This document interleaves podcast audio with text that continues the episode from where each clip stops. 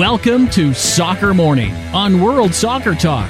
Here's your host, Jason Davis. Good morning, everybody. Happy Wednesday. Welcome into Soccer Morning here on WorldSoccerTalk.com, or WST as we call it for short. Because Americans like acronyms. Or what do they call those? Initialisms? I guess that is that technically more accurate? An acronym makes a word that you can actually pronounce, but initialisms or things like WST or something like that? Or is the other way around? I don't know. It doesn't matter. We're here. WorldSoccerTalk.com slash live on a Wednesday to talk soccer with you, the committed soccer fan.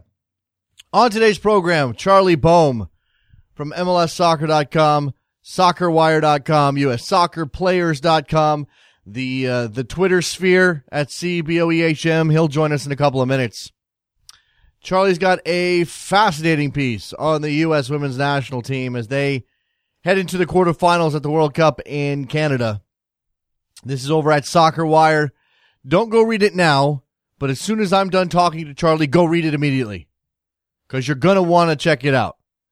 Charlie dropped on uh, Twitter not too long ago that he's heard some rumblings about unhappiness behind the scenes at the U.S. women's national team camp, and uh, he outlined some of those rumblings in said story. There is the issue of covering for Megan Rapinoe and Lauren Holiday on Friday against China. There's the issue of Abby Wambach and her comments about the referee, which she then walked back. That leads me directly into the news. Let's start with the Women's World Cup. Japan taking down the Netherlands 2 1 yesterday to book their place in the quarterfinals where they will play Australia. The Japanese looked fantastic against the Dutch. The Dutch had had their moments. A very young team, the Netherlands. They didn't exactly put it together. It wasn't cohesive, but you could see what the Dutch are working with. And I would, uh, I would advise everyone to be looking out for them over the next couple of years in the women's game. But as for the China, as for the Japanese, this is what they do. They control the ball. They are technically adept. They created the best team goal we've seen in this tournament. One of the best team goals you might see anywhere in a month or uh, or two or three or this year. A fantastic uh, goal that included a back heel, a dummy, and a, a fantastic left-footed shot that curled into the net for the Japanese. So they move on. Uh, they also had on the other end a goalkeeping howler that will stand the test of time. Luckily, they didn't lose that match or draw that match because of that howler, or they, they couldn't have drawn it, but they didn't have to go into extra time because of it. Uh, the, the time ran out on the Dutch, but they did get one back because the Japanese keeper flat out missed the ball. And, you know, I, want I gotta be careful here about slander, but that looked weird. I just say that, all I'll say is that looked weird. At the end of that game, with the result pretty much in the bag for the Japanese, to have them give up a goal that way, very looked very, very weird. The aforementioned Abby Wambach walked back her comments about the referee in the Colombia match. If you recall, in the aftermath of that match, Abby suggested that perhaps the referee knew who was on a yellow for the United States women's national team and handed out yellow cards specifically to those players. She did apologize for those remarks I'm not in the referee's head, and that's something I definitely take ownership of and apologize for because I don't know what the referee is thinking, said Wambach. In no way did I intend to offend her, and my biggest apologies if it was offensive in any way. So that's uh, perhaps covering uh, in in light of uh, ta- a talk that maybe Wambach deserved a suspension for criticizing the referees. I know certain parties up in Canada have called for her to be suspended anyway, despite the uh, apology. Jurgen Klinsmann has named his 23 man Gold Cup roster. This is a roster heavy on experience. Klinsmann says this is his best team, his strongest team at this point in time. Notable absences from this 23 man roster include Juan Agudelo, DaMarcus Beasley, who was added to that provisional roster despite the fact he had to come out of retirement to be to do it. Uh, Matt Besler not on this roster. Started every game of the World Cup last year and did not make the cut at center back. Just briefly, your goalkeepers, Guzan Rimando, William Yarborough. Uh, defenders, Ventura Alvarado, John Brooks, Timmy Chandler, Brad Evans, Omar Gonzalez, Fabian Johnson, Tim Ream. No Brek Shea at left back. No Brek Shea, period. Midfielders, Beckerman, Bedoya, Bradley, Davis, Brad Davis, a bit of a surprise there perhaps. Mix Diskerud, Alfredo Morales, DeAndre Yedlin listed as a midfielder, Gyasi Zardes, and Graham Zusi, who makes it despite not really featuring much for the national team over the past uh, six to eight months and not looking great when he played for Sporting Kansas City until very recently. Jozy Altidore, Clint Dempsey, Aron Johannsson, and Chris Wondolowski are your strikers. Wondolowski making the roster as well. Uh, we will do a full breakdown of that 23 man roster at some point on Soccer Morning, either today, tomorrow, definitely over at Sirius XMFC. So uh, check that out if you do have a subscription. Uh, in addition to naming this roster, Klinsmann downplayed Clint Dempsey's outburst in the Open Cup last week, saying that these things happened. It very much sounds like he doesn't intend to take the captain's armband off the Seattle Sounders striker. Happy birthday to Lionel Messi, who turned 28 today. All time great player. Fantastic. I don't have his stats in front of me, but you know they're all insane. Liverpool has secured the transfer of Roberto Firmino, Brazilian striker from Hoffenheim, for 25, 29 million pounds. Excuse me. Here's a bit of interesting news, and if you're an American fan and uh, are no fan of El Tri, perhaps there's some Schadenfreude here. Miguel Herrera says that Chicharito Hernandez could have played at the Copa America, where Mexico earned two points and did not make it out of the group uh, group stage, except they didn't know who to call. They didn't know which they did. We didn't know who to talk to in order to ask for Chicharito to play. Said Herrera. Okay. I mean, I know the man's status is a little odd. He went on loan to Real Madrid. He's technically a Manchester United player, but come on. You, that's two that's two two clubs you can call. Just call them up. Say, hey, hey, what's the deal? Hey, we we'd like to we'd like to have Chit Chicharito. That'd be that'd be great. Uh, seven games in MLS tonight as MLS kicks off rivalry week. Not all of these games are rivalry games, of course. Philadelphia hosting Seattle at seven o'clock. New York RSL at seven thirty. Columbus, New England at seven thirty. Orlando, Colorado at seven thirty. Toronto hosting Montreal, certainly a rivalry game there at eight o'clock. Chicago hosting DC United at eight thirty, and the LA Galaxy hosting the Portland Timbers at 11 p.m. Eastern Time. Will I make it up for that? Find out tomorrow. Let's take a break. When we come back, Charlie Boehm from MLSsoccer.com and Soccer Wire and U.S. soccer players will join us. We'll talk about the U.S. women's national team and maybe some Gold Cup roster as well. Don't go anywhere. I'll be right back. You're talking too loud.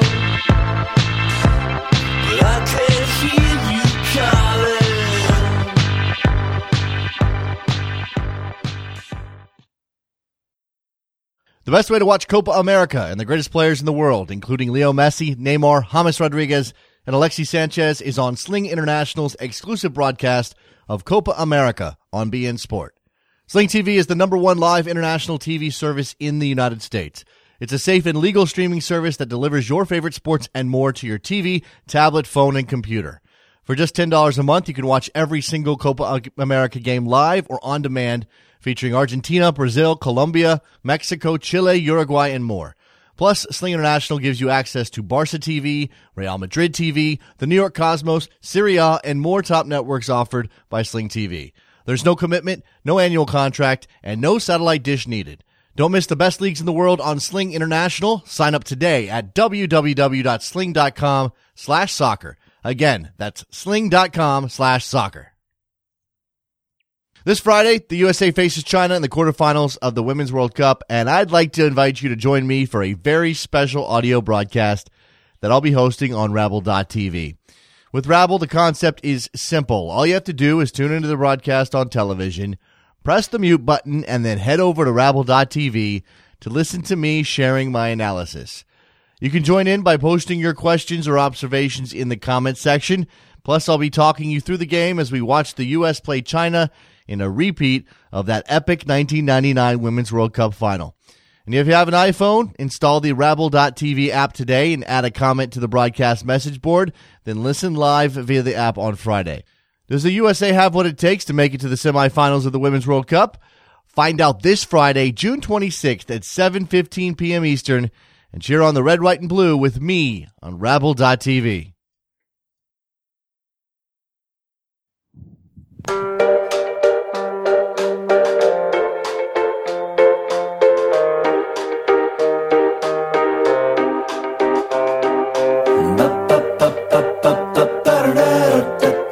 Welcome back to Soccer Morning on World Soccer Talk with Jason Davis. We are back on Soccer Morning talking about the U.S. women's national team at the World Cup with our friend Charlie Boehm. If we get into some men's topics, I hope we get into some men's, into some men's topics with the Gold Cup roster out. But let's start with uh, the the biggest uh, stories of the day with the U.S. women. Hey, Charlie.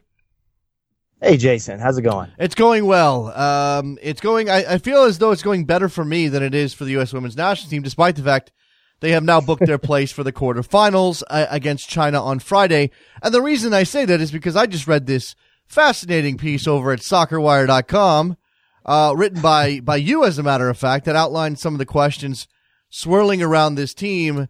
Uh, where to start? I, I, I know that, that you very clearly state that a lot of what you've heard so far is hearsay, and yet it would surprise no one to, to learn that there is some tension in the U.S. camp right at this moment. Yeah, well, I mean, and, and, we should also say that these are problems that that it, almost every women's program on earth would would love to have. I mean, this is uh, it, it's so diametrically different from the men's program in that there's uh, enormous pressure on this team to win, not only to win but to be role models, to be um, to win with style, and and and certainly we have high expectations for them, uh, given uh, you know, the criticism that's been leveled, they're obviously getting the results of the World Cup. Uh, they are uh, in the quarterfinals and favorite favored to reach the semifinals. But all that being said, I think anyone who's been paying close attention to them on the field and the you know the quality of the play, um, the nature of their play, recognizes that this team is is not uh, adding up to to anything more than the sum of its parts, if that, and they're they're not fulfilling their potential. So um, I certainly want to be clear that I recognize that, that they're getting the job done right now. And, and as long as they continue to get the job done, it's, you know, they deserve credit for that. But the problem is that the real tests are still ahead and, um, and it's definitely concerning to see, um, you know, the degree of preparation maybe that they have or don't have for those big tests that we see coming up with France or Germany. This is a team that rather than advancing, feeling good about that, preparing for the next game, looking ahead to the next game, uh, and, and, certainly, look, even if they had flaws, uh, they do have flaws, but even if they had, uh, you know, in, in, a, in a better situation, have flaws, and, and, and we were analyzing those flaws and comparing them against their next competition or wondering if they're capable of beating the favorites, this is a sense of impending doom that looms over this, this team that, that I find fascinating as it also worries me.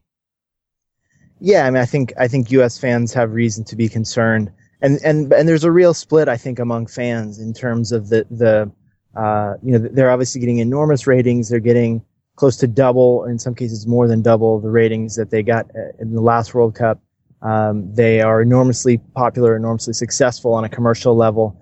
Um, so there's ca- there's casual fans that that watch this the way they do the Olympics every uh, three or four years, where there's uh, you know they want to see their team. They want to feel patriotic. They want to, to see Americans succeed and, and do well. And, uh, and then there's the soccer folks, you know, and we have to remind ourselves we're in a little bit of a bubble here, but soccer folks who are watching year round, uh, every year, um, recognize that there's, there's more that could be, uh, shown from this team and from this program in, in general. So, uh, an important difference there, important to remember that not everybody is quite as discerning and, and demanding.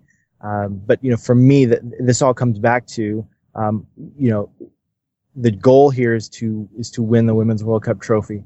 Uh, are they on course for that? On paper, yes, but in terms of the performances, I think there's a lot uh, left uh, in this team, and I certainly hope um, on you know that that they can sort of maximize that potential a little bit better because I think they're going to have to. Uh, brings us now to Jill Ellis. Okay, so not only do we have the mini controversy swirling because Michelle Akers went on the radio and said, "Why is Jill Ellis our coach if she's happy with the way we're playing right now after beating Colombia two nothing and impressing no one?"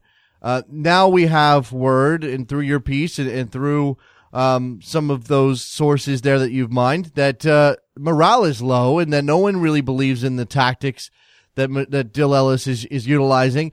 And yet, uh, my question then is, okay, this is the coach maybe not the coach that you wanted, but this is the coach you ended up with because of what we know was a pretty significant power play surrounding Tom Sermanni last year.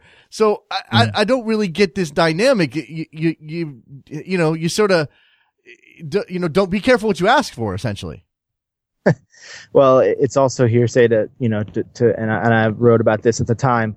Um, the circumstances behind Tom Sermanni's dismissal are, are very murky, are very hard to understand, and, and maybe we'll never quite get to the bottom of it. And uh, Sermanni himself, who's now with the Canadian national team staff, has been very classy in terms of, um, you know, not really dishing and not really pointing too many fingers. Uh, but it seems pretty clear that that uh, you, you, know there was a move towards conservatism. I think that's maybe the most general way to phrase it. Um, there was concern about about results. There was concern about the timeline leading up to this World Cup, which obviously is a must-win tournament from the perspective of the players, the the the federation, the the program.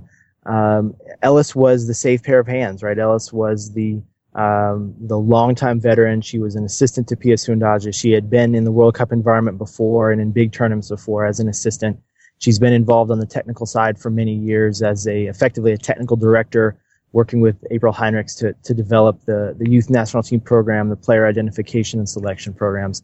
So she and she had coached many of these kids as as youth national teamers. So the thought was that she would be the the easiest one to step in. She had already been in the interim role I think the issue is, is she proving to the entire squad on a day to day basis that she's got the chops, that she's got the ideas, um, for them to execute, for them to maximize their, their potential. And it's certainly, I'm not wanna, not going to say that everybody's given up or anything like that. There's, these are professionals. These players are going to go out and, and do what's asked of them to the best they can, regardless of the circumstances. But it does seem pretty clear that there's some frustration with the tactics. There's some, some, um, um, some issues among the, the, squad, and we'll probably never hear about this, you know, in, in public on the record from most or all of them.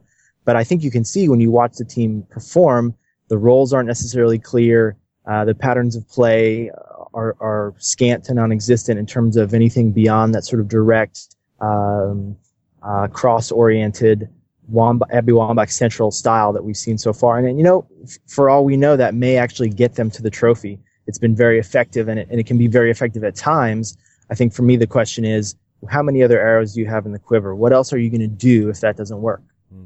Let me come to a specific passage uh, in your piece that I think maybe a lot of fans don't realize that this is a factor. Um, you know, we, we talk about the uh, the situation around Sermanni's firing. And as you said, a lot of that is murky and we don't know for sure. And Sermanni has handled it, uh, very well in a very classy manner. But this, this is, uh, this is somewhat undeniable, this part, at least for the, the preponderance of evidence that this plays a role in how this team runs. A strong collective bargaining agreement between the players and the U.S. Soccer Federation limits the coaching staff's latitude to drop established players and call up new ones, breeding entitlement in some quarters. When people look at this team, Charlie, and they go, wow, this is an old team. Look at all the veterans here. I, I get some of the experience needs to be there, but where's our, our next generation? This feeds into that. Certainly, and and we see, you know, you're mentioning the men's side, and we'll, if we get to talk about Gold Cup, you can see, you know, Jurgen Klinsmann can effectively go into a large player pool at any given time for any given uh, roster call up and, and, pick whatever he wants. He can go with kids, um, he can go with veterans, he can get the mix. Um, the player pool is is pretty deep if you look at the overall number of American eligible uh, women's professional players. And there's a league that was formed by this federation specifically uh, to create that pool and give that pool uh, a competitive environment. Um, but the, beyond the bargaining agreement, and I don't want to suggest that I'm uh, critical of a bargaining agreement, the, the, CBA is crucial for for any group of workers, and and in, in this case, these are uh, you know very successful players, very marketable players um, and so they deserve a CBA. I don't know the specifics of the CBA at this time, but it certainly seems as though um, it rewards seniority. Uh, it recognizes that there are certain personalities that, that fans want to see mm-hmm. that are wrapped up in the identity of this team. And this is, uh, this dates back all the way to the 99ers. You know, the 99 World Cup winning team was enormously popular, uh, revered. And, and so people weren't just coming out to watch their national team. They were coming out to watch the the star players, the the women that had brought home the the, the world championship trophy. And so that that is sort of the legacy here is that is is that the the fans that pay the big bucks uh, for the jerseys, for the matches, the friendlies. Uh, they're they're not just supporting their team, right? They want to see certain stars, and so the, the the federation has had to get that balance between you know dynamism, com- competition on the roster, um, and giving fans what they want, and and keeping that core of that team that was so successful.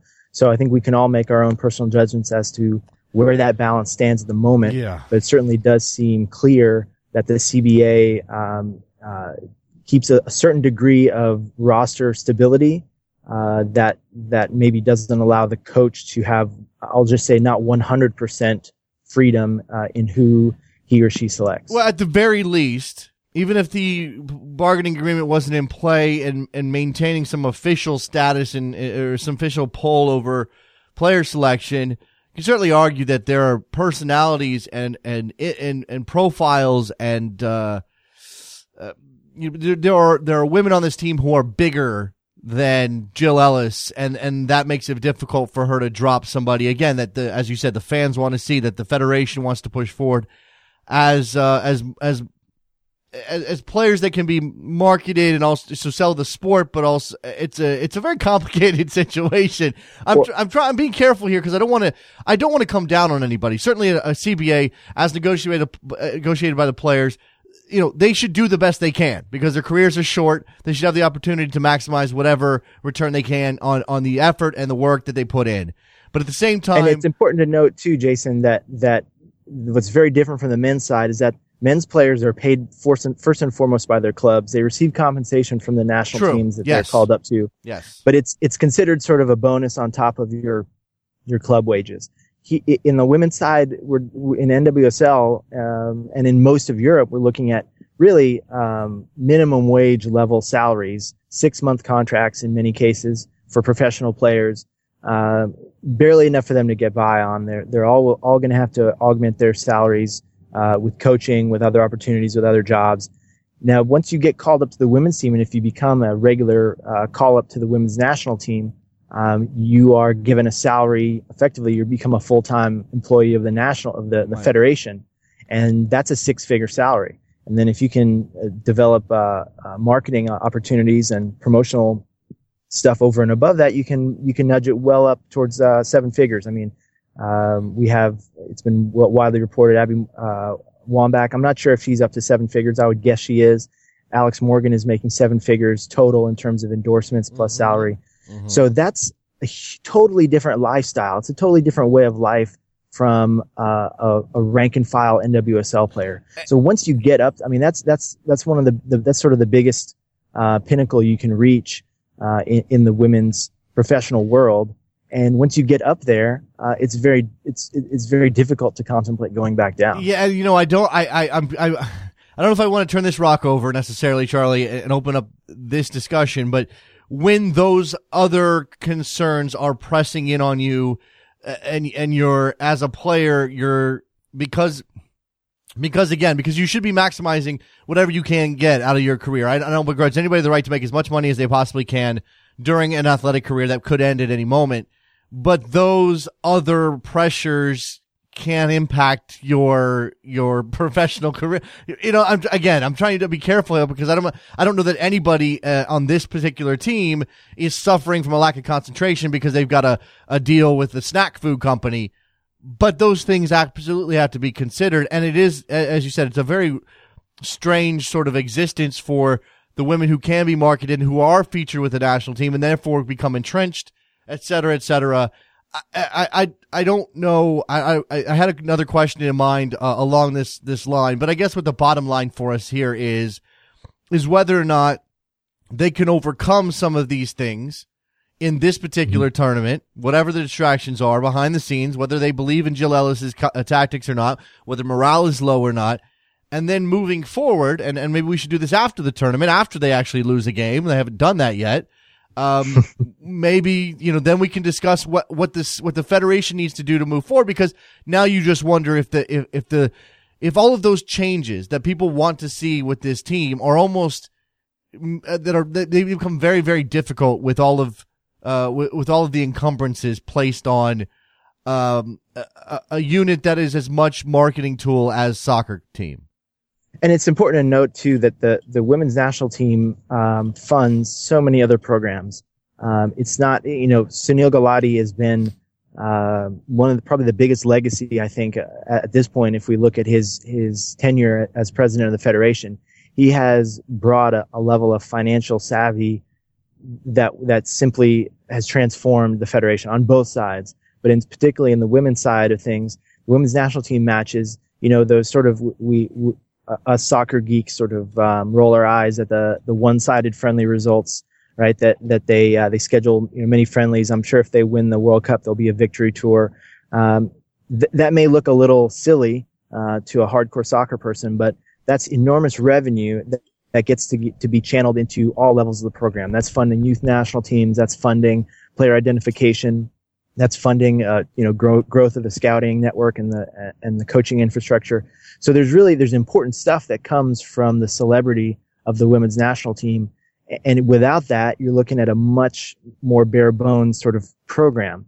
Um, and you can just look at the com- competition. Most of the, the women's World Cup teams are, are are working off a shoestring, off whatever their federation you know deems them worthy of getting. There's very few that, that look at, at their women's program as a legitimate uh, professional setup on on par with their men, right? So I think in some ways the women's the U.S. women's team is, is a role model for the rest of women's soccer. Um, the question is just you know navigating those details and finding that perfect balance, and it's it's a tough job, and I I don't uh, envy uh, Jill Ellis, Sunil Gulati, and that whole staff you know, trying to find that balance. All right, let me let me come let me go to briefly before we move on to the men and talk about the Gold Cup roster, Charlie. Let's let's just consider uh, Friday because as much as it's about China, it's it's also about those two absences that the United States has. Uh, Megan Rapinoe, Lauren Holiday, both ruled out through their yellow card accumulation. So where does Jill Ellis turn? A lot of talk about a four-three-three being the, the, the appropriate formation, and yet I don't think anybody expects her to do that. Yeah, I mean, you you could see. I thought that their their system against Sweden was almost a four-three-three in many ways because with with Rapinoe, uh, when you have a Megan Rapinoe on your squad, she's sort of a um, a free radical, I call her. She she has a, a lot of license, as she should, given her skill set, to roam, to float into dangerous spaces. Um, you know, if anything, you know, the, the structure comes true in terms of the the defensive responsibilities. Maybe she has to drop back to one wing or another when they're defending. But without that, um, you know, it, there's not a lot of, of role players who've gotten minutes in the run up to this tournament who could necessarily step in and make a 4-3-3 work. Ellis has definitely experimented with it.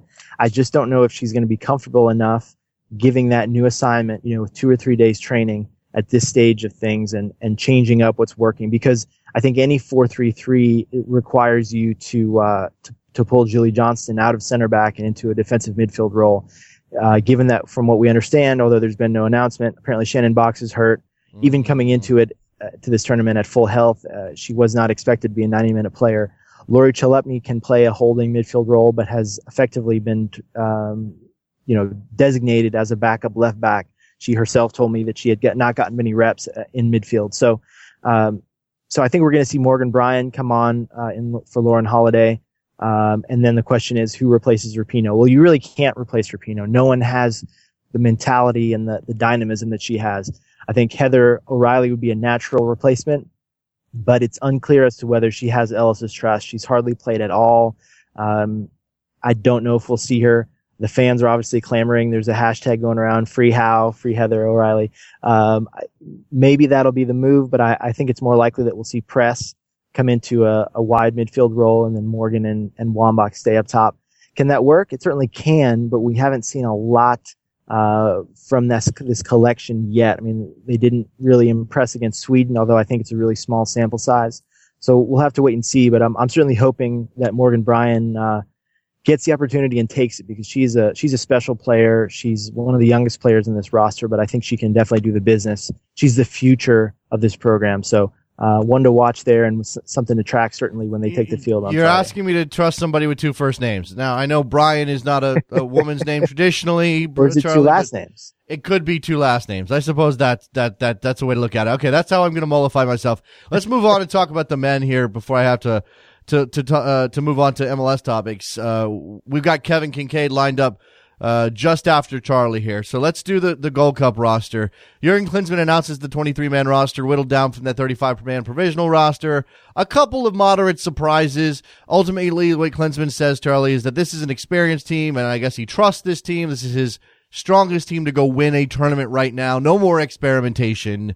Where where mm-hmm. are the things that stand out for you? Because uh, I think for a lot of people, uh, the lack, the absence of, of Matt Besler is probably one of the biggest, uh, the biggest things. And then there's a couple of names included that are a little surprising. Yeah, it's it's the, the center back position is very interesting because uh, under the this the system that Jurgen Klinsmann talks about, the proactive, possession oriented, uh, pass happy system that he's been sort of laying out as the vision for the future. You need ball playing center backs there. You need uh, central defenders who can get the ball down, who aren't just winning headers and defending. They're getting the ball down on the floor and starting the attack. They're connecting well with the midfield. And it's not clear that, that that's necessarily what he's prioritized in his selection of center backs. Ventura Alvarado is, you know, maybe the American uh, playing at, a, at the highest level in the world right now, considering he's a, a regular starter for uh, one of Mexico's most dominant clubs. That being said, I, I, don't think we've seen his best or anywhere near his best in a national team uniform. So a lot is going to be expected of him, I think. He's the kind of player that can do that. He can pass out of the back, but he hasn't really shown it yet. Will his center back partner be Omar Gonzalez? You know, will it be one of these other guys? I mean, I'm a little surprised not to see Besler, but and we can ask any number of questions about whether there's still friction left over from the World Cup fitness gate. Is he simply not seen to be in form at the moment? Um, he had probably one of the longest and deepest troughs in his form after the World Cup. Yeah. He was clearly exhausted last year, you know. So, I, so that's it's a very interesting situation. It's another example of of Klinsmann not being entirely coherent in terms of his statements and his ideas from one day or month to the other. But um, that that's the, the the most consistent thing about Jurgen Klinsmann is his inconsistency. Um, let's okay. So so Matt Besler out. Maybe we can find a a, a reason for that. He's got a he's got a teammate in this team that uh, Graham Zusi made this roster, and and I'm I, again I'm not surprised necessarily, Charlie, but he went through a trough of form as well, and, and maybe only recently came out of it. Um, is this just a matter of uh, not a lot of options in that particular area, or, or what? What do you account for for for Zusi making this team when uh, when well, Besler did not? It's it's interesting because given what we just talked about with Ellis and the women's team, uh, you know, we can talk about picking. You know, at, at any given time, you want to pick the the best twenty or twenty three inform uh, American eligible players, but it doesn't really work that like that, right? Because you have that's a selection, but this is also a team, and so Klinsmann and Ellis are naturally going to gravitate to players they trust players that they've worked with a lot, uh, regardless of whether maybe there's someone they don't know who's playing better at the club level at that moment. So I think that's what you're seeing in a lot of ways. Is Zusi was was out of the picture for a while. He's finally worked his way back in. I'm sure Klinsmann feels that he knows him well enough. He knows what he's getting, and he feels that that Zusi has has worked his way back into being deserving of that call up. So, you know, and the, and there's the the width question is is really interesting. I mean, how many out and out, you know, wing type players are there in this pool? I think he needs to bring at least a couple of them, even if he goes with a you know a narrower formation. He needs sure. to have that option of someone who can float out into wide areas, someone who can deliver set pieces, who can stretch the field a bit in, in terms of the width. No, that's that's that's what Gru- what Zusi does. He's not as he's not the most mobile choice necessarily. He does have DeAndre Yedlin here listed as a midfielder. I don't read a whole lot into these things, but listed as a midfielder, that indicates that we may see continue to see Yedlin as an option off the bench, late in games, game changing speed type of player. Exactly, and you know I should clarify too. Zusi is is a smart player. He can he can do multiple things. Yes, I've seen him play in two or three different spots in Sporting KC's uh, for you know four three three shape. He can float into attacking spots. He can be a, an uh, an end line to end line type winger if you need him to track back in more of a four four two. So there's different things that Zusi can do uh, as compared to say Yedlin, who is a little bit more of an out and out burner who gets his heels on the touchline and and works that way and can fill in at, at right back for you. I mean, it's it's fascinating to, to watch his his situation where uh, he needs minutes at a high level in Europe at, at, as a left back he, or a right back, excuse me. he may be a, a from from Spurs right now, but it certainly appears that his his best position in Klinsmann eyes is a is a an impact winger uh, coming out off the bench and changing the game out wide and uh, from more of an attacking perspective. Uh, a couple of names again that stand out. Um, Tim Ream. Any surprise over Tim Ream's inclusion? Well, to me, it's long overdue. I mean, here's someone again who's um, certainly appears to be listening to what Klinsmann says and and acting on it. He's he's you know built a bit of a name in MLS. He earned himself a move to a significant club. I would say a high level competition uh, overseas, and then he's done the business. You know, he's become a uh, a fan favorite. He's become a Player of the Year uh, award winner at, at Bolton. He's he's done everything that you could expect him to do, and and for the longest time, it was mystifying to me that he wasn't getting more opportunities at, at the international level. So now I think uh, whether or not he's earned the trust enough to to be a a guy getting regular minutes, I don't know. But uh, and I certainly hope he gets a chance at center back because he's another one of those guys who can do uh, what's needed in the system in terms of getting the ball down and, and finding feet uh, with good passes. Uh, but he can also step in at left back there. I mean, the left back situation is very fascinating to me because some of the most natural left backs and, and some of the ones that Klinsmann's trusted the most didn't get the call this time around. No, no, uh, no, no Garza and no Shea. That doesn't make any sense to me. And and and we have. I think Beasley will certainly be called in, but he hasn't been called in on the initial roster. So uh, that that tells you then does that mean that Jurgen is um, planning to do something completely different in the knockout rounds than he does in the group stage. Will Beasley just step into the starting lineup? It'd be a little surprising if he if he calls Beasley away from club duty and then doesn't play him a lot of minutes. So uh, I, I sense that Jurgen has a plan, uh, but it's it's far from clear how it's going to play out. Yeah, and he he has said that this was you know this is the strongest team, et cetera, and so forth. Even with those potential call ups after the group stage um, looming, uh, he's going to say that. I mean, that that's a that's a a coach speech response to that. So I'm not going to uh, look too much into that. Um, I, I, will note that while I know he didn't play well on the European trip uh, necessarily, Charlie, I'm disappointed that Juan Agudelo is not getting a look or a shot in this mm-hmm. team. I, I, think he's a game changer off the bench, especially uh, if you don't, even if you don't want to start him.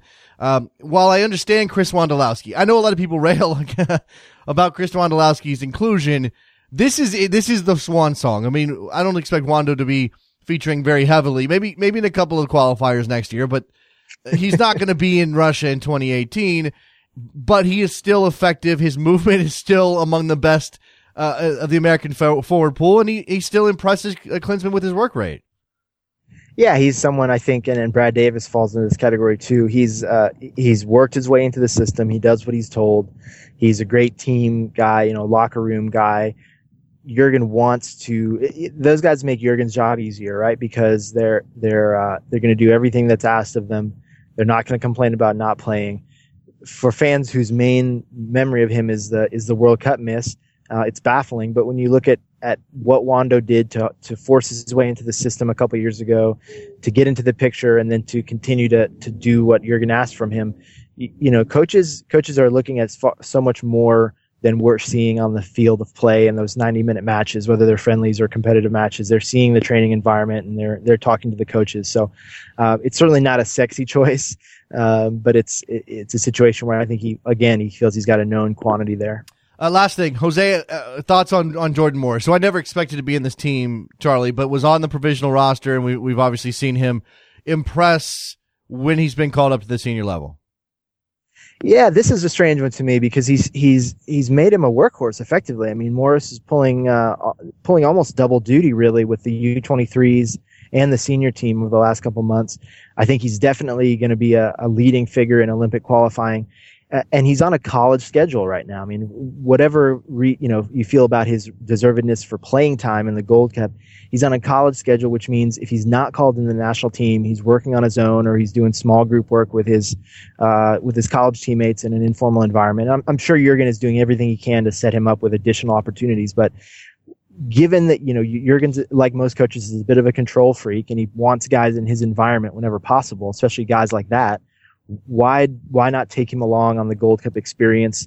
Why not bring him around for the gold for the, the group stage and then and then send him home afterwards and, yeah. and maybe bring in a veteran? I, I actually thought it, the roles would be reversed with him and Wando, but I don't rule it out that he'll he'll call up Morris with one of those six additional picks for the yeah. knockouts. Very possible. Charles Boehm from MLSsoccer.com, Soccer Wire, uh, USSoccerPlayers.com. Follow him on Twitter, CBOEHM. Always fun to talk to you, Charlie. Uh, appreciate it, and we'll uh, hopefully we'll have you back soon.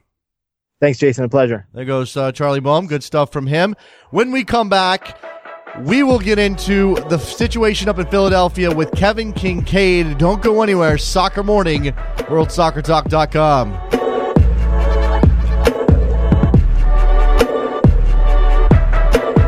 Did my invitations disappear? The best way to watch Copa America and the greatest players in the world, including Leo Messi, Neymar, James Rodriguez, and Alexis Sanchez, is on Sling International's exclusive broadcast of Copa America on beIN Sport. Sling TV is the number one live international TV service in the United States. It's a safe and legal streaming service that delivers your favorite sports and more to your TV, tablet, phone, and computer. For just $10 a month, you can watch every single Copa America game live or on demand, featuring Argentina, Brazil, Colombia, Mexico, Chile, Uruguay, and more. Plus, Sling International gives you access to Barca TV, Real Madrid TV, the New York Cosmos, Syria, and more top networks offered by Sling TV. There's no commitment, no annual contract, and no satellite dish needed. Don't miss the best leagues in the world on Sling International. Sign up today at www.sling.com slash soccer. Again, that's sling.com slash soccer. This Friday, the USA faces China in the quarterfinals of the Women's World Cup, and I'd like to invite you to join me for a very special audio broadcast that I'll be hosting on Rabble.tv. With Rabble, the concept is simple. All you have to do is tune into the broadcast on television, press the mute button, and then head over to Rabble.tv to listen to me sharing my analysis. You can join in by posting your questions or observations in the comment section.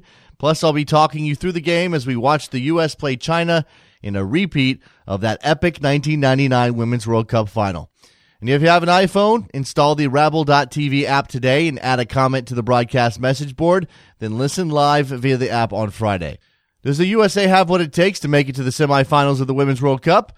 Find out this Friday, June 26th at 7:15 p.m. Eastern, and cheer on the red, white, and blue with me on Rabble.tv.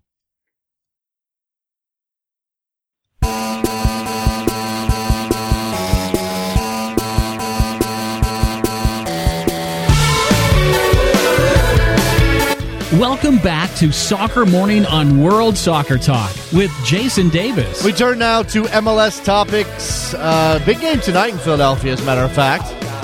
Philadelphia Union hosting the Seattle Sounders, and we'll, we'll get to that game.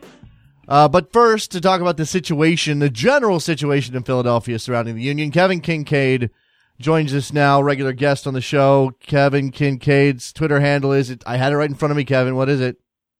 It's uh, at Kevin K CBS three. There you go. I knew I see. I knew the CBS three part. Kevin obviously works for CBS up in Philadelphia, obviously, and also writes. I'm sorry at the uh, Philly soccer page. Kevin, you you had a, a provocative. I'm sorry that that's the word. That's the only appropriate word. Provocative tweet yesterday in which you said that the Philadelphia Union uh, financial situation is not good. I'm I'm paraphrasing because I don't have it in front of me. Uh, tell me what it said and tell me what you meant. Yeah, you know, maybe I should have uh, clarified that. I guess on the uh, on the on the the internet, but uh, you know, here we are. You know, here's the opportunity to do that. No, you know what? It's just they they have sort of a continual, um, you know, continual issues with with the player budget and moving players and bringing them back and whatnot. And this was sort of spurred by, um, you know, the Fernando Aristeguieta thing, where we we had sort of wondered. There had been some reports that came out of France, I guess, a week or two ago, that said that his loan was only for half a season, and they were going to have to make a decision now whether they wanted to sign him or not. Um, and we so that was sort of lumped in together with the Rais M'Bolhi thing and the Steven Vitória loan, um, other player movement kind of things that all needed to sort of be decided at the same time um, it was interesting to me that there was even a, the consideration that there was a half a season loan because I was under the impression that MLS didn't want to do these anymore. But basically, from everything that I've heard and other reporters have heard off the you know off the record and behind the scenes and stuff like that, that they've got to move Rais M'Bolhi to free up any money before they can do anything. Um, and Fernando Aristeguieta, you know, they have to determine purchase price. Are they going to extend the loan? Do they even have the money to do that? You know, they have a couple guys who are out on loan right now who aren't eating up any salary right now. They had to do, you know, the two loan deals at the beginning of the year, so they just don't have any money, you know, to move anybody uh, or to sign anybody. Every every play incoming player has to be complemented with an outgoing player. You know, it's the same with the Carlos Valdez thing. At the beginning of the year where they couldn't bring in Steven Vitória on loan until they had cleared Valdez out to Nacional. So, Right. you know, I don't really know what the what the heck is going on with the player budget right now, but they just don't have any wiggle room to do anything. Aristeguieta has been. Am I wrong in saying he's been the best player for the Union this th- thus far in the season? I mean, he, maybe the most consistent player when he's been on the field, whereas there's been a lot of problems uh, otherwise. well, I'd say CJ Sapong has sort Okay, of overtaken okay. him. Well, yeah, sure, Um, but but CJ had to turn it on to get to the point where you would say that he's overtaken. I guess yeah, uh, uh, maybe maybe, and then certainly the beginning of the season, Fernando was the better player. So we'll just Yeah. leave, we'll just leave that there. But when you say something to me like they had a half season loan and now they have to make who does that? I mean, I understand why MLS wouldn't want to do that, Kevin. It's dumb because now you are at that point where you have to make a decision. You have to have the money freed up to to sign him. Otherwise, you look, especially if he plays well. If he plays well, it's like, oh, great, we got this guy, and now you got to send him away because you don't have the cash, and the fans are just going to start pulling their hair out. I'm sorry, Well, they, they've already also, done that. It's also difficult to determine too. I mean, have we even really seen enough of him to know whether he's worth keeping around permanently or not? Okay, And he's been enough. injured on and off, you know, for most of the year. So I don't even know how many starts he has, like five or six or seven or something. And he had the three goals at the beginning of the year, but. I mean, it's such a small sample size, really. And you talk about these new foreign players when they come into the league, how, you know, how long some of them take to get adjusted. You know, Tim Cahill wasn't bagging in goals during the first six months that he played here you know, so New York could have said, hey, you know, maybe he's not worth it and got rid of him. But we all saw what happened the next year. He was the leading goal scorer on a supporter shield winning team. Um, so I don't, I don't, I really have no idea. I know that they really, really like him and he's got good, he's got a great attitude. He says the right things. You know, he speaks good English. He seems to have that Philadelphia mentality where he's going to work hard and bang and, you know, be physical. And that's probably why he's been injured the whole time because he's not getting a lot of calls and whatever. But, you know, and you have to go back to, to how hard they worked to get this guy here in the first place. You know, Aristeguieta was interested in coming to Philadelphia way back in the winter, and you know he'd sort of come to some kind of agreement with them verbally. But Getafe came in the picture and he said, "Hey, look, you know, I've I've always wanted to play in La Liga. You know, I speak the language. I mean, it's a great opportunity." So this loan deal with Getafe was was formed, and then that fell apart for financial reasons, and the union only got him on a second try. So the the fact that they tried so hard to get him and they were so interested in this guy and they had to jump through hoops to do it, it seems really ironic to me that we're talking about the fact that he could be gone after six months. Yeah, okay, so let- let's let's go to the general situation because uh, again, you put this tweet out there. Does that tweet still exist? You haven't taken it back, have you? Yeah, look, let me here. Let me say one thing about that. It's, Oh, no. You know, they're they're putting a, they're, they're putting a lot of money. They'll they'll probably tell you the ownership group will say, hey, we're putting a lot of money into the academy and youth development and Yeah. and, and whatnot. Right. Yeah. That a lot of that money is coming from a secondary owner, Richie Graham.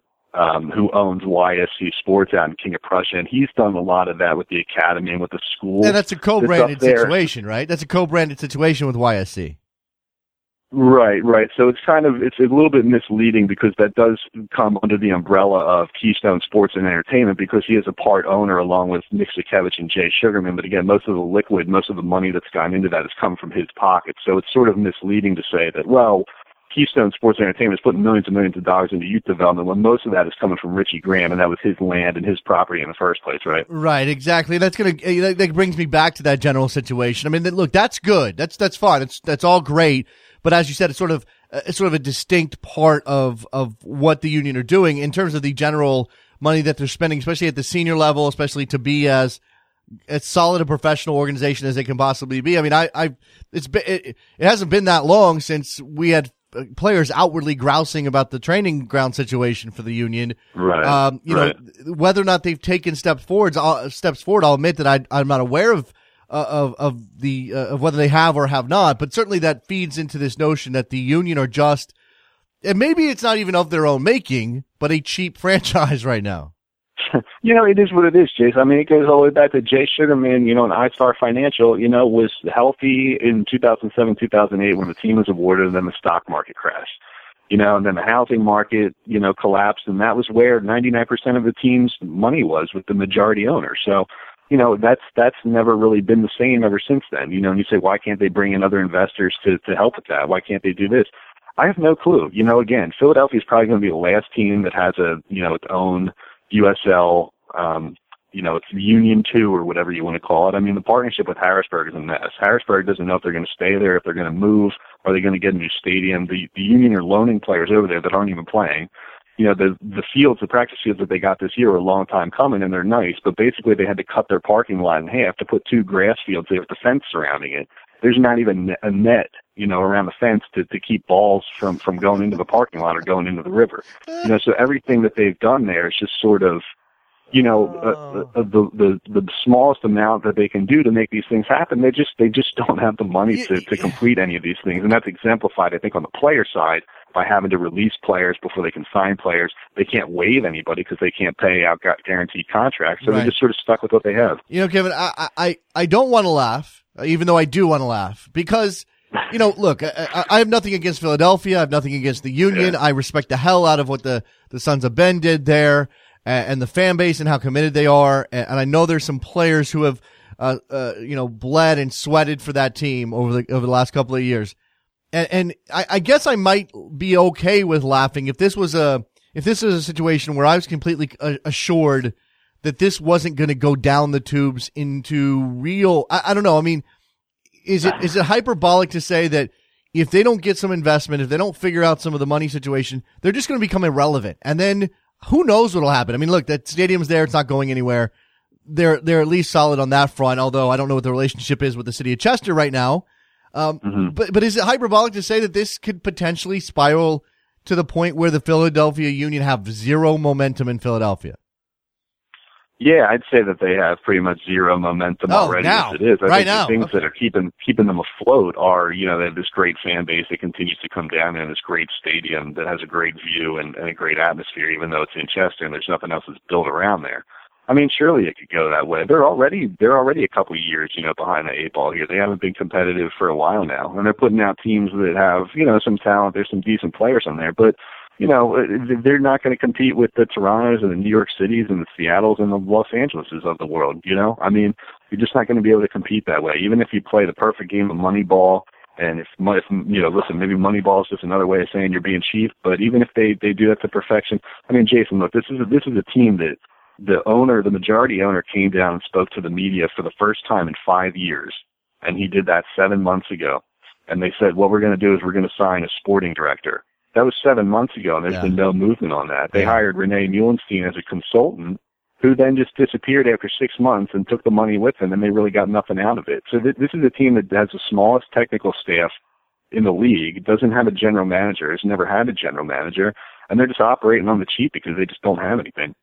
I'm looking at a piece over at Philly Soccer Page, phillysoccerpage.net, written by Dan Walsh, uh, that outlines some of the, it's, it's titled The Union of the Worst Team in MLS. Uh, he says he gives the reasons why, including current points per game, goal differential, uh, uh, those things are, are right there. Uh, he's got some, some, how do you fix this team? Number one, hire a general manager. You just spoke to that. Number two, stop Yep. making bad big name signings. I think that's easier said than done sometimes, but certainly you can be smart about, smarter about your big name signings. Start making good personnel decisions again. That requires somebody who's smart to make those personnel decisions. Make a rule to find good starters for all, all 11 positions. Okay.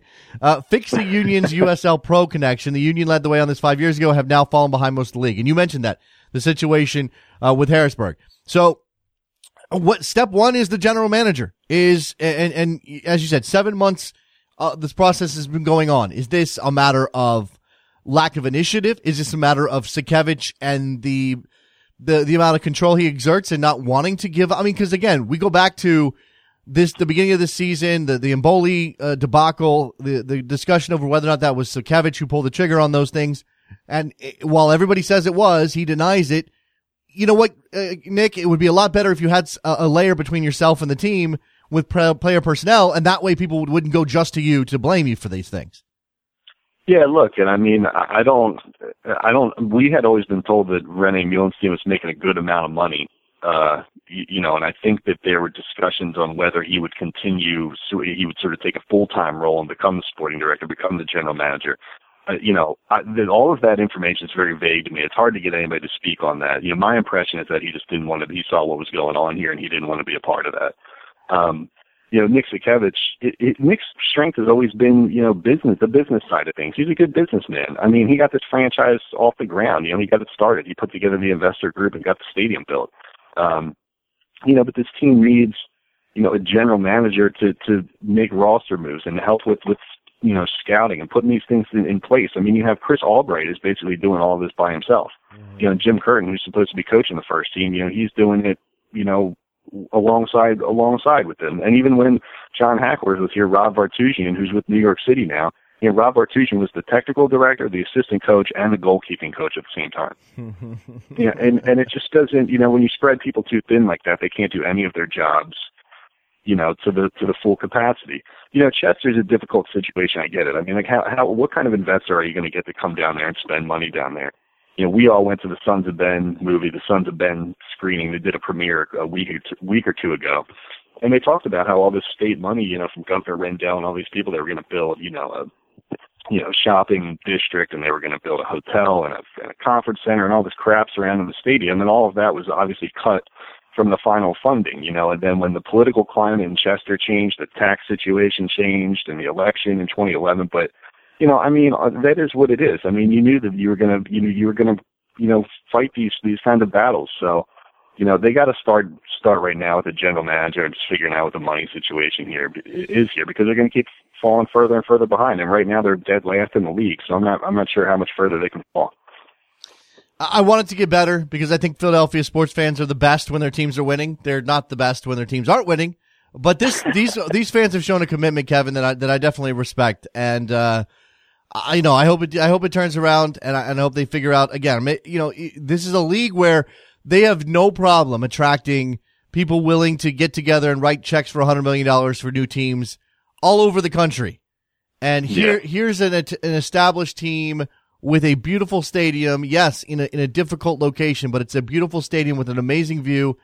And there's, there's so much potential there. You would hope, hope that somebody would step up and say, you know what? I got a couple million bucks to burn. Why don't we make a go of this thing? Because you know what the ironic, you know what the ironic thing about it was, Jason, is that you know four or five weeks ago, the Sons of Ben had a protest outside the stadium where they carried a, a coffin that had Nick Sakiewicz's name written on it, or like an effigy of him, or a picture of him inside of it, and they put flares in there and did this whole kind of thing. And then, you know, shortly after that was the release of the Sons of Ben movie that was celebrating, you know, the creation of the team and all the hard work that those guys put into to bringing the team here in the first place. And it was such a juxtaposition for me to see the current state of the team where it is now and what it was just a short time ago. So it was just sort of a, a sort of ironic, sardonic kind of kind of feeling to the whole thing when we were sitting there in the movie theater saying, "Man, this is such a great story," but the current situation is just terrible. You know, um, you know, the Sons have been taking it to the point now where they're protesting outside the stadium, but not doing it inside the stadium out of respect for the for the team and for the and for the coaching staff. And to me, that just said it all. That you know, we're only we're not even five six years into this thing, and people are protesting the pretty much everything. You know, and Jay Sugarman's got to be more visible. He's got to come down to Philadelphia. He's there for the games, but he doesn't talk. He's an absentee owner. Whether he says, whether he, even if, even though he says he's not, he is an absentee owner, and he has to swear these, this away and say, this is what the the money situation is. This is what Nick Sakiewicz is doing. This is what Jim Curtin's doing. And tell the fans because they did it seven months ago and nothing has changed since that press conference. Uh, Kevin Kinkead, Kevin K, CBS three on Twitter. Go follow him uh, for updates on the Philadelphia Union and solid coverage of soccer uh, in Philadelphia. Kevin, I appreciate it. It's a difficult situation in Philly, and uh, yeah, like I said, I hope they get it turned around. Appreciate the time, man. All right, man. Only one direction to go. I'll see you. Absolutely. Then. There you go. Let's take a break. When we come back, we'll open up the phone lines. We'll talk to you. Big MLS night tonight. Don't go anywhere. Be right back. Soccer Morning, WorldSoccerTalk.com.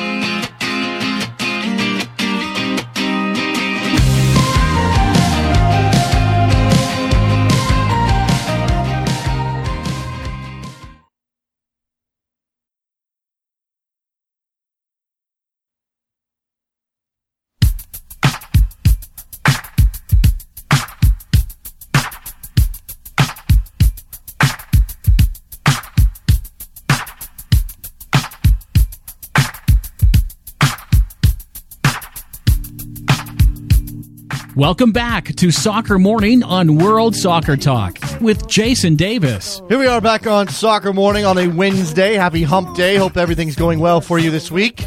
It's all downhill from here. But we have a big midweek lineup of games to keep you, to tide you over, to get you through the middle of the week and into the end of the week and into your weekend, which is going to be great because you don't have to work if you have a regular old job like, like most of us do.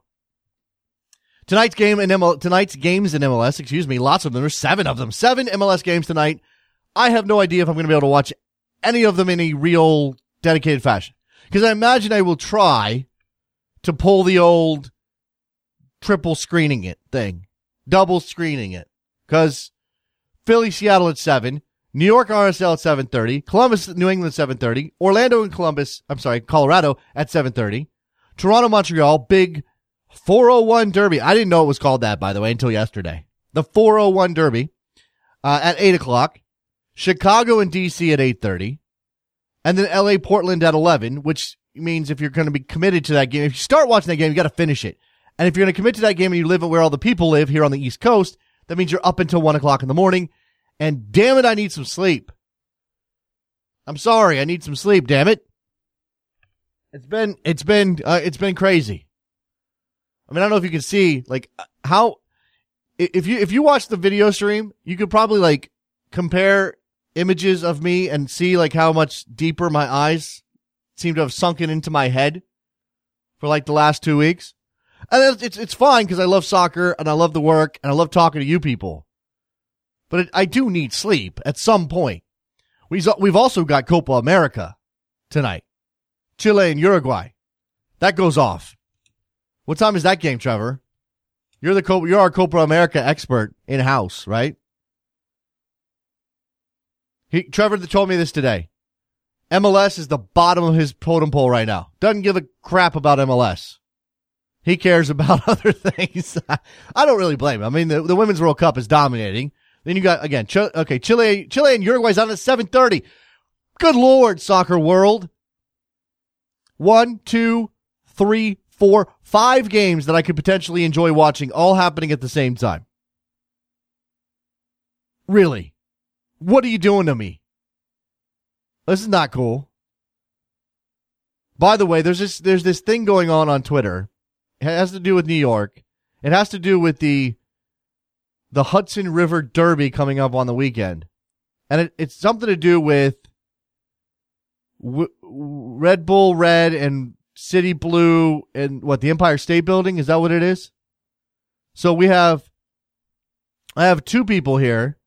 Our our boy D Roy Jenkins, thank you D Roy, and Riverbank Blue, suggesting that people hashtag share the hashtag, retweet the hashtag, win NYCFC to turn the Empire State Building blue. And then I see that our boy Mark Fishkin from Seeing Red is tweeting the opposite thing, which is win, is it win RBNY or win in our NYRB? I can't, I, win RBNY. NY is red also. I guess that's to cover his bases because there seems to be some confusion. What color do we want the Empire, Empire State Building? If we get like exactly the same number of votes for each hashtag, does it end up like some weird purple color? Because that would be kind of cool. Phone lines are open 646 832 3909. I think they're open. Call in. Let's talk MLS. Let's talk about this lineup. Chat on Twitter. Sleep is for the weak. Sleep is not for the weak. Sleep is for people who want to live a healthy life, Chad.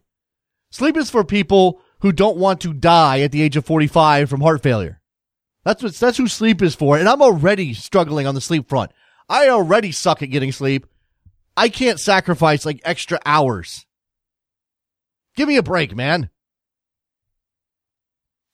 Philly's cheapness is costing them money they don't have. Fill the front office properly. That look, there's definitely an argument that if you don't spend the money to flesh out your staff correctly, if you don't have a fully staffed club, you will suffer and then lose money. That's a good argument, Chad. There, you can, you can imagine yourself, oh, we'll skimp on the labor. Yeah, we'll, we'll, we'll have people pulling triple duty. That'll save us some money. Except they can't do any of those jobs to the top of their ability. So now this team suffers and now the performance on the field is bad and now nobody's showing up and now you're losing lots of money. Absolutely a knock on effect to all of that, Chad. You're 100% correct. And you would expect Philadelphia to figure it out. Let's go to Al. Al in Springfield. Springfield what? Springfield Simpson Springfield? Missouri. Missouri. There's a lot of Springfields, Yeah. Al. Okay. So uh, what's on your yeah, mind today? so- well, my mind is on the U.S. um the Gold Cup team, and I was surprised that Juan Agudelo didn't get picked along with Danny Williams. Because Okay. I thought, I thought the addition of um Agudelo would have been be- would have been better coming off the bench. He he's that's what I that's what I said to Charlie. He definitely sm- seems like to me a, a weapon you would want in the last 15 minutes of a game. Yes, he is. He seems like would be a really good weapon that can come off fresh off the bench and make a huge impact on the team immediately. and Everything, and also, you know, I feel I feel for the fans from Philadelphia. I lived in Philadelphia. You know, it seems like the um, Union. They're mirror images of the of the of the 76ers. They're no different than that team Yeah. seems like every year they're you're losing um you're losing so they can get a lottery pick and But- everything but- else. So but I don't you- Don't if the owner's taking the same same cue as the um the 76ers. maybe maybe but don't you feel as though the 76ers at least have some idea of what their plan is even if it's not the best plan. They have a plan. They- No. no, you don't think so? Okay. I'm not a, I'm I not an NBA guy. so. I think I think they're mirror images of each other because you know they've done this for the last five years and everything else. They still get these top pick players, but then they got to go ahead and trade them and everything else when Yeah. their salary goes up. They traded uh, one of their first round pick. I'm not, I'm not Evan Turner or something like that. I'm, Yeah, But, I'm, not, I'm uh, not worried about the I'm not worried about the Sixers. but but they're mirror, but they're but when I look at the Union situation, they're similar. I mean, the Union and the 76ers, they're very much alike. They're very much alike. I, I tend to agree. I appreciate the phone call. I got to move on. A bunch of people calling in, calling in here on a Wednesday. Let's go to uh, Roberto in, in Connecticut. Wants to talk Gold Cup as well. What's up, Roberto? Hey, what's up, Jason? You know, I have to agree with Trevor on that, saying that that is the most important match of the day, um, Chile versus Uruguay. No, I don't think Trevor No said dis- that. no I, I. I don't think he said that. I just asked him because I he did tell me MLS was not on his radar. He didn't realize there were seven games tonight, which I don't think a lot of people are realizing that there are seven games tonight. But Chile Uruguay's definitely a big game. I will have to pull that up. I got I got my streaming service set up for Copa America. I'm I'm paying for that myself because I wanted to be able to see that tournament. Now and I got MLS live, so I'm gonna have to figure it out. Like I'm gonna have to really work my angles here. Yeah, yeah, yeah, absolutely. Especially since it coincides with the um, LA match afterwards. Um, who do you got to win the uh, match tonight? The Chile Uruguay match. Well, is Cavani going to play? Yeah, He is going to play. yeah. So I've heard. Okay. Well, if if Cavani, I mean, not that Cavani's been stellar, but if Cavani plays, that that's, that that's better than if he doesn't. I, I got Chile though. I mean, they're at home. They they seem to have moved past the whole Vidal thing for the most part. Um, there's a lot of momentum there. Alexi Sanchez is fantastic. I know Uruguay's gonna gonna gonna gonna kick them, gonna knock them over, and try everything they can do. But I, I think with the uh, with the energy that'll be in the building, I think Chile will be fine, and I think they win.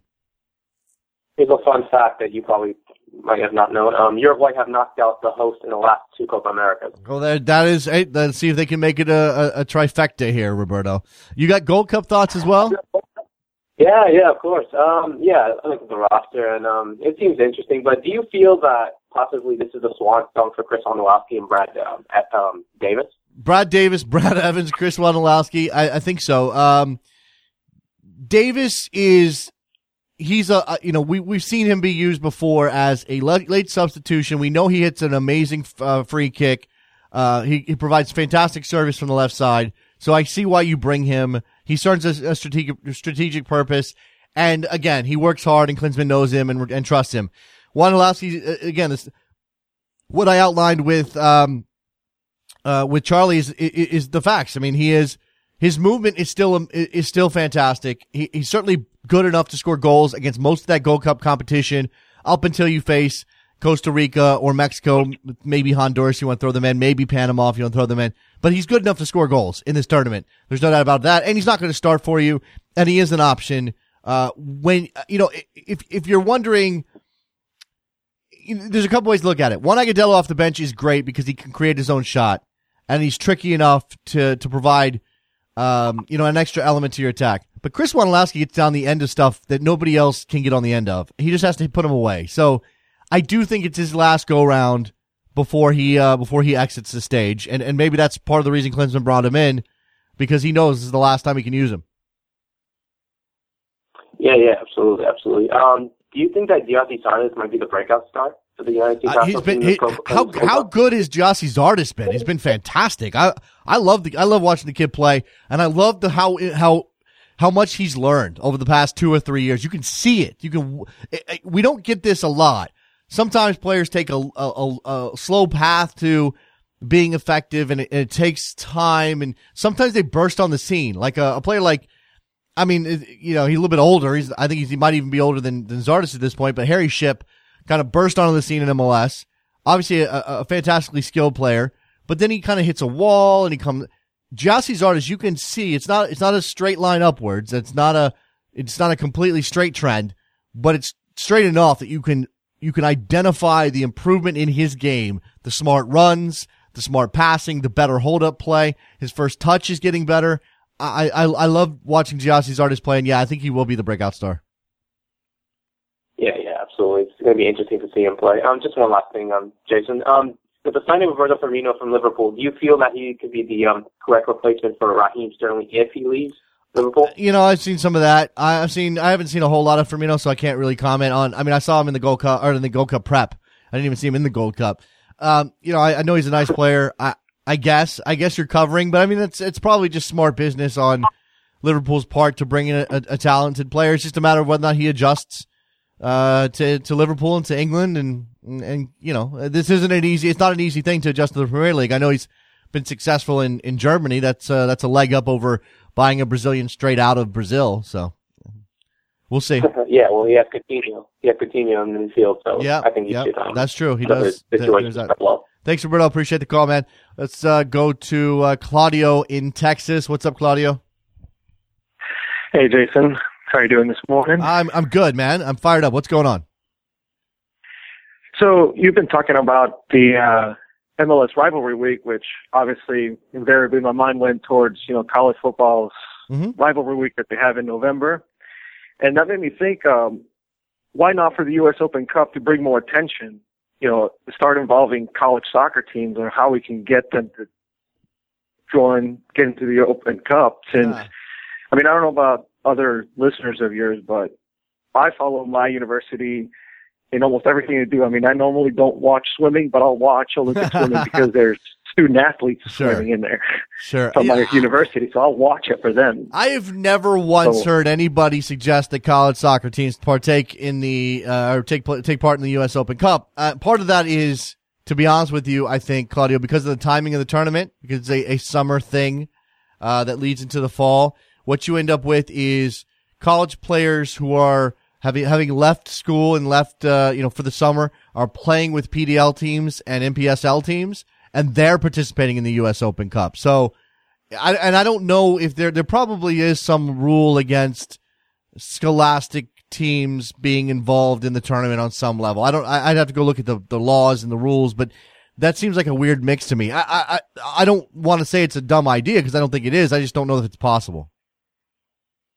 Oh, that's a real shame, though, because I mean, it would, I think it would bring so much more attention to the earlier rounds, since you know everybody knows, you know, North Carolina, uh, you know, Louisville, Yeah, those those that's that's you, you- other teams are not real known. yeah you are yeah, you're hitting at at the heart of the of the problem for the U.S. Open Cup in the early rounds. Nobody knows who these teams are. They've never heard of the Western Utah Flash or whatever they're called. You know, that that's not a thing that, that anybody's identified with. It's not an established name. It's not, there's no history attached to it. Um, the, the, the great thing about college sports is not only does the individual team, as a, say a soccer team at North Carolina have their history, but they're tied into the athletic history of the university as a whole and certainly the reputation of the school and, and the, the millions of alumni. So I, I get where you're going with it. I, I, I guess we should be clear about why it's not possible because I, that's my gut, but I don't know for sure. We should ask somebody is what I'm saying. Yeah, I also have a feeling that because their rules are so different, that I don't think they're under the U.S. soccer umbrella anyway, since you know they have the progr- the regressive clock instead of the progressive yeah, clock. yeah. You know, and, and Juan here on Twitter is reminding me that the BYU actually does play in the PDL and they have participated in the U.S. Open Cup. The BYU Cougars have a, a team that they enter in the Premier Development League. I, I guess that's an aberration. That's not an usual. Uh, that's that's not, that's not a usual thing. So they're the only team I'm aware of with a college name attached who participates in the U.S. Open Cup. Well, maybe if uh, you know college football falls apart or the NCAA falls apart, you know, maybe they get their teams to join. There you go. The. There you go, Claudio. Appreciate the call, man. Uh, thanks, Jason. There goes uh, Claudio. Let's uh, wrap up this edition of Soccer Morning here on WorldSoccerTalk.com. Thank you very much to Charlie Boehm, C B O E H M on Twitter. Go follow him and Kevin Kinkead from up in Philadelphia. Kevin K CBS three is his handle. You should be following him as well. Make sure you go to backheel dot com. Is it back backheel.com slash store? Buy one of these things. Soccer morning mug. It's very pretty. Got the soccer morning logo. See if you guys don't know, it's a sun with a with a ball that I mean the, the sun looks like a ball. It's amazing. It's amazing. 3nilfc.com to buy a t-shirt. Hit us up on iTunes. Give us a rating and a review. And uh, hit me on Twitter, DavisJSN. See ya.